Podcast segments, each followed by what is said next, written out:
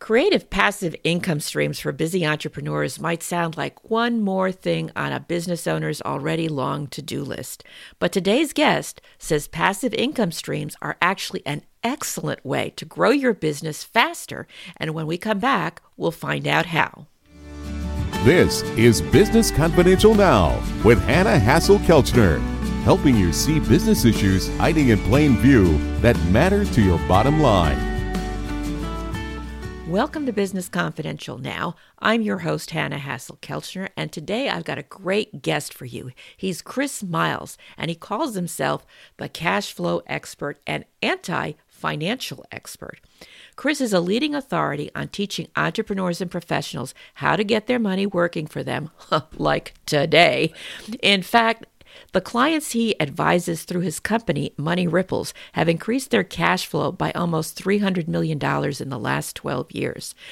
Chris has been featured in US News and on CNN Money, and he hosts his own podcast, The Chris Miles Money Show. So let's get this show on the road. Welcome to Business Confidential Now, Chris. Yeah, so excited to be here, Hannah. Well, Chris, entrepreneurs, small, medium-sized business owners, they are incredibly busy lot. And while they'd like to make more money, they're already crunched for time doing what they're doing.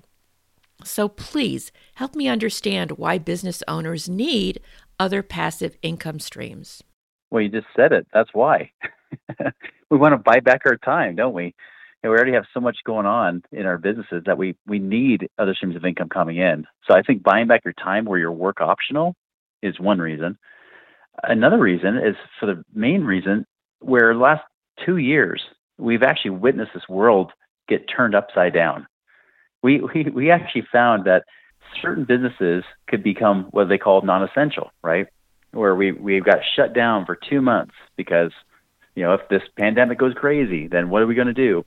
And even more recently, even people that aren't business owners, people that are even employees, you could be military, you could be first responders. Hey, if you don't comply to every little thing that they have, you could be shut down. You could be out of a job. And so I think now more than ever, everybody needs multiple streams of passive income where you're not relying just on that mainstream.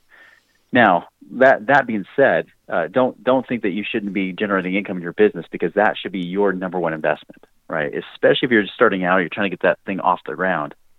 What I'm really talking to is, as you start to get your business off the ground, especially as you get it profitable, one of the most important things you need to do is not get stuck in that entrepreneur rat race, right? Where small business owners do this all the time. And there's bigger rat races. Everybody's got a different size hamster wheel that they're on.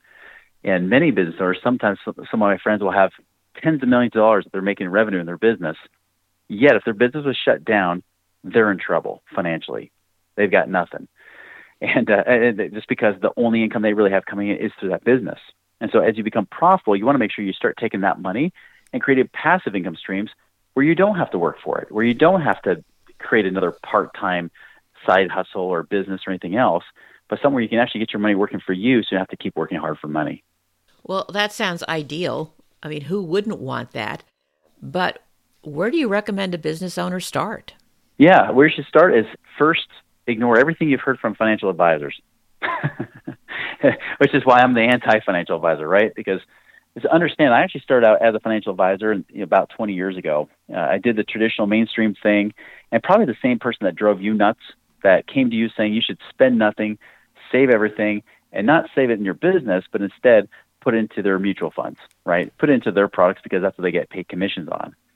And I remember my brother-in-law, he came from a family that were entrepreneurs. His dad actually was homeless at age 16, went and got his first auto dealership at age 19, and by 21, in the 1960s, he was a millionaire, right? So he came from that kind of stock, that kind of family. They were hard workers, and they knew how to hustle and sell and make good money in their business. And I remember the question you posed to me when I was a financial advisor was, okay, Chris, you're saying if I just give you 10 grand to play with, you can make me maybe 12%. And I said, well, I can't guarantee anything, but that's what the market does, right? Which is bull crap. They don't actually return that much. But he said, well, Chris, that's $1,200. But Chris, I can take 10 grand, put that in my business, buy a semi truck, turn around, sell it, flip it, to a customer, and make a 20 grand profit in a couple months. So why should I invest with you? And I was like, well, you should be diversified. You should put all your eggs in one basket. And the truth was that although there was a half truth to that, the thing is, my spin was it's because I was trying to sell him something. And luckily, he didn't do anything with me. And so what I tell people now and what I discovered, because I had a friend who is a real estate investor, and he told me, he said, Chris, how many of your clients are actually financially free where they don't worry about money? And my answer was none, not even the retired ones, because they still worried about running out of money. He said, all right, Chris, well, how about this? How many of you financial advisors are financially independent and free, not because of the commissions you're earning, but actually doing the investing you've been recommending, which so far hasn't helped anyone? And I said, well, there's guys who've been working here since the 1970s, and they're still paycheck to paycheck. So I'm going to say nobody's financially free. He said, well, then here's what you got to do. And so, he got me more into that world of real estate investing. Now, here's the thing. It doesn't mean you have to become this active real estate investor. You're trying to find properties or anything like that. In fact, a lot of times you don't have to do anything with properties. But there's this whole world that most people never realize that even though millions of us have become financially free, including myself, I became financially independent the first time I was 28. You can become financially independent investing in things like real estate or in places that they consider alternative investments where they pay income, right? Actual passive income. And there's a big difference here because in the stock market, they tell you, you should pull out less than the interest you earn because you don't want to run out of money, especially with inflation. The problem is, if you finally save up $1 million to go and invest in these mutual funds, they're telling you now you should only be pulling out maybe 3% a year. That's $30,000 a year, and then you get taxed on that. That's like living in poverty. But the thing is, like with a lot of the types of investments, this could be rentals, but you're not managing it. Somebody else manages it for you. But rentals that you just buy and then you collect the checks. You could be doing things where you're pulling money together with other people to buy things into apartment buildings, self-storage units. You could be doing things with like mineral rights or oil. You could be doing things with raw land. You could be doing things with lending, where you become the bank for these people doing these projects. And you get paid double-digit returns each year. I mean, there's so many different options you can do that, again, you don't do the work. You're just the person financing it. And the great thing is, the difference is you're making easily double-digit returns. So like conservatively, my clients usually get at least 10% on any deal that they're doing. What that means is that same person that had $1 million who is hoping to maybe make $30,000 a year from their mutual funds, now they can make $100,000 a year and sometimes even not pay a lot of tax on that money either. They can actually get some tax benefits on it. And now they're making way more money, getting their dollars to stretch more, which is exactly the kind of things we try to do as entrepreneurs. Absolutely. So what factors should somebody be considering when creating passive income streams? Because investing in apartment buildings or some of these real estate options that you were describing may not be for everyone because it may not be totally hands-off. There's still the people that manage it and there has to be contact with them. So it's not quite as simple as you make it sound, although the returns are very attractive. So what factors should we consider when creating passive income streams? Well, it can be that simple. It doesn't have to be complex because, again, those people are doing the deals. You're just the person financing it. And so if you get in the standpoint that you're not actually actively in doing the investments, and there's plenty of people that will raise capital to say, hey, we'll raise capital, we'll get some bank money, but we'll get some capital for the down payments of these things. And then we pay you a certain return or we share in the profits as it's paying out the rents and the cash flow. You don't have to be involved in the day-to-day operations at all, which is the way I like it. And I'm one of those people too. I do not, even though I invest in all these things, I don't deal with the day-to-day operations. I don't get told, even on the rental properties I have, I don't know when they have to get a stove fixed or things like that. I might see the bill later on from the property manager, but they cover it. They just take it out of the rents and then it's done. I don't have to deal with the day-to-day minutia, and I can be free. So there are deals out there, of course, that, that you have to get involved with, but that's not what I recommend doing. You much rather be on the passive side. So when you're looking for it, when you're looking for those kind of deals, you want to make sure you're not roped into that kind of thing. Also, you want to make sure you find people that have been doing this for at least, 10, 15 plus years. You don't want to be dealing with people where they just came, especially if it's real estate investing, people that said, hey, I started doing this in 2018. I've made lots of money. Well, congratulations. Everybody did. Welcome to the marketplace.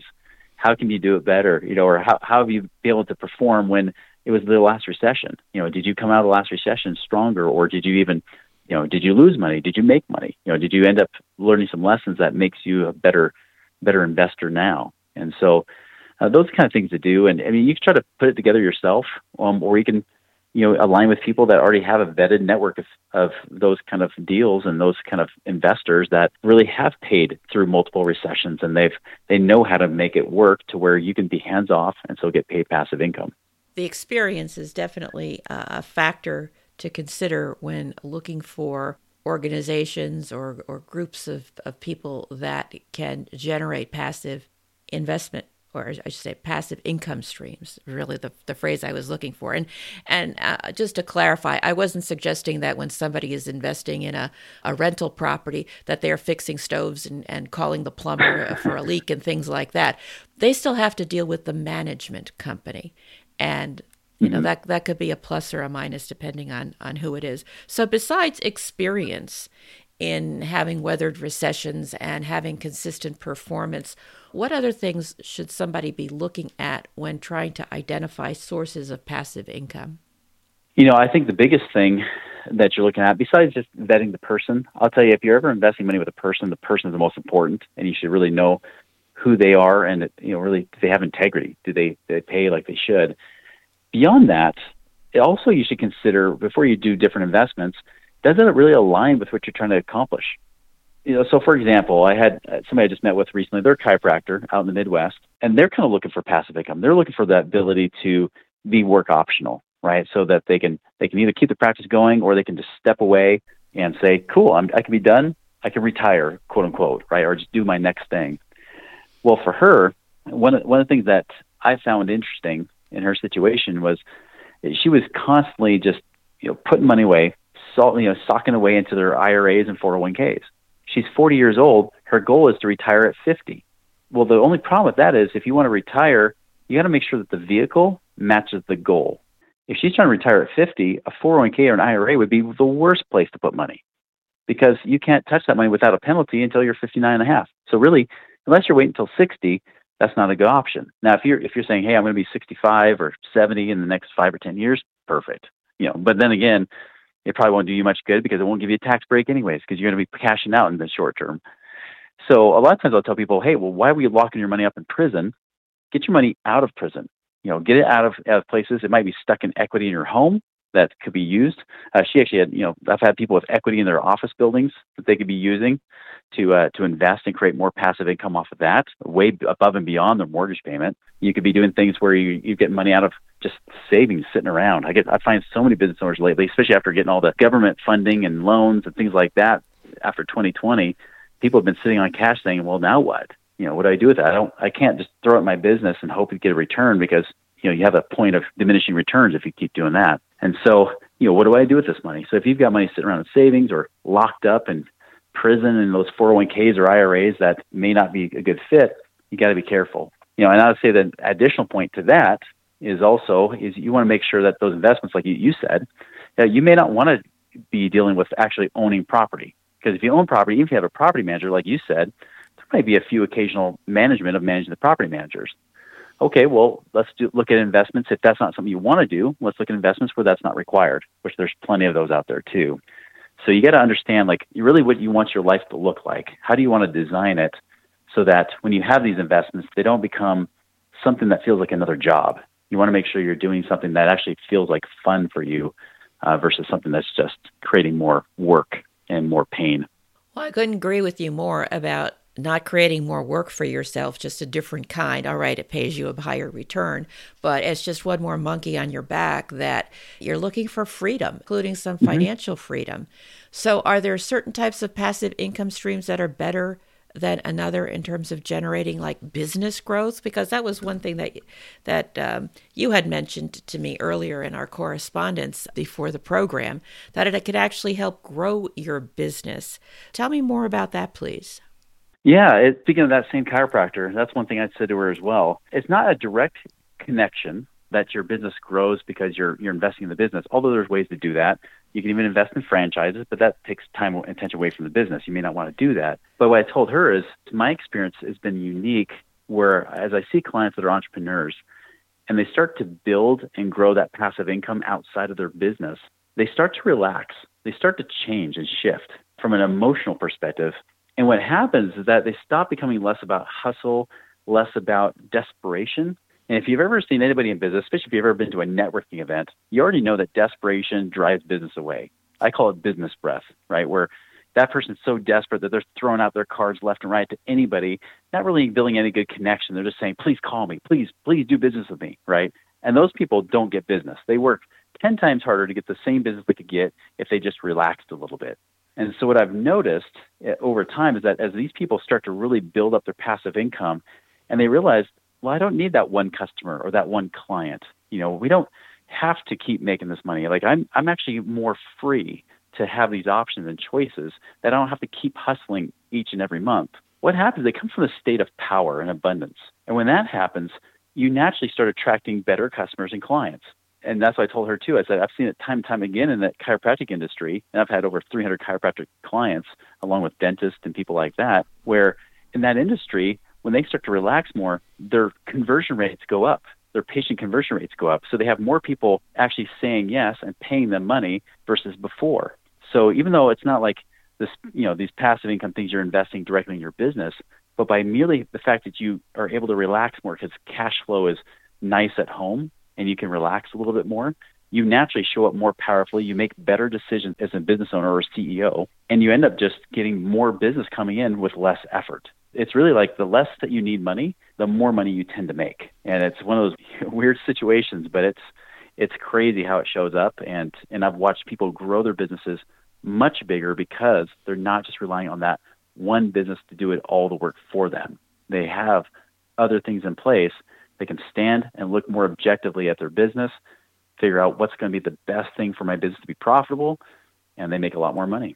Let's say there are some listeners out there right now that say, how do I cash in on that? How do I find passive income streams? Because you're telling me that, for example, you're the anti-financial advisor. So going to my broker at one of these brokerage firms, is that the avenue? How do I go about finding passive income streams? Yeah, you definitely won't find it from a broker or a financial advisor because they can't make commissions off of the kind of investments that are really the best out there. And that's just the name of the game. So the best way to do that is, one, you can always listen to our podcast, The Chris Miles Money Show, where often I'll bring on guests that talk about these different ideas. I don't recommend people go and invest just based off that, but it exposes you to that world to realize it's much bigger than you knew because financial advisors don't offer it because they don't get paid commissions to tell you about these different types of investments. And in truth, many of them are ignorant to them anyways because they're not trained to be financial experts. They're trained to be financial salespeople. So that's a great way to do it. Also, our website, moneyripples.com, if you go there, we've got lots of resources on there as well. And we even have a passive income calculator that can show you, what you can do, like how much you could actually increase your passive income by in the next 12 months. Great resources. Thank you for that, Chris. In your experience, what are some of the mistakes that people make when first getting into this area of passive income streams? They often will, like when we talk about real estate, right? When we talk about real estate investing, then the first thing that pops up in people's heads are, so I need to buy a property in my backyard. And in most of the time, that's one of the worst things they can do. And many times, especially if you're in the western half of the United States like I am, the prices are high, rents are low. And so people say, I read Rich Dad, Poor Dad. I was told to get a rental property. So I went and got a rental property. I'm like, great, that's awesome. Well, are you making any money? No, but I might make $100 a month maybe off this thing. Okay, well, that's not worth it. Many times I see entrepreneurs in California, a great example, because anytime I have anybody on the West Coast, California, Oregon, Washington, say, I have a rental property here, my natural response is sell it. Well, you don't know the numbers. Don't have to know them. I already know. I have this one client, he's out in San Diego. He had $700,000 of equity in his rental property. It was actually his very first home he bought. He kept it. He was renting it. $700,000 of equity, only profiting $200 a month. And I told him, I said, listen, you need to sell that property. If you sell that and you take that $700,000 and you put it into almost anything, you should be able to cash flow at least $6,000 to $7,000 a month rather than $200 a month. And he's like, oh, but my wife, she really loves that property because it has sentimental value. I was like, well, you know what else has more sentimental value? $6,000 or $7,000 more a month. You can have all the kinds of sentimental value you want, and I'm sure your wife might appreciate it if that's the case. And that's the kind of mistakes I see people make, is they just go willy-nilly, try to do it without any guidance, and really that guidance is essential. You want to make sure, it doesn't have to be someone like me, it could be someone that you know that's experienced, that's done this for years, that can say, listen, like, we can help hold your hand and guide you. Here's ways to do it that will be safer, so that you don't just get a return of your money, but you get a return not just get a return on your money, but you get a return of your money. You get to keep it and make money with it too. Well, thank you so much, Chris, for your time. This has been awesome, and I hope our listeners will take some of your advice to heart and start creating some passive income to grow their business, and also to check out your podcast, The Chris Miles Money Show. Chris's contact information and link to his show can be found in the show notes at businessconfidentialradio.com. And if you know someone who wants to generate more cash flow through passive income, be sure to tell them about Chris and this podcast episode. Share the link. Please leave a positive review so others can find out about it too. And thank you for listening to Business Confidential Now with Hannah Hassel-Kelchner. Have a great day and an even better tomorrow.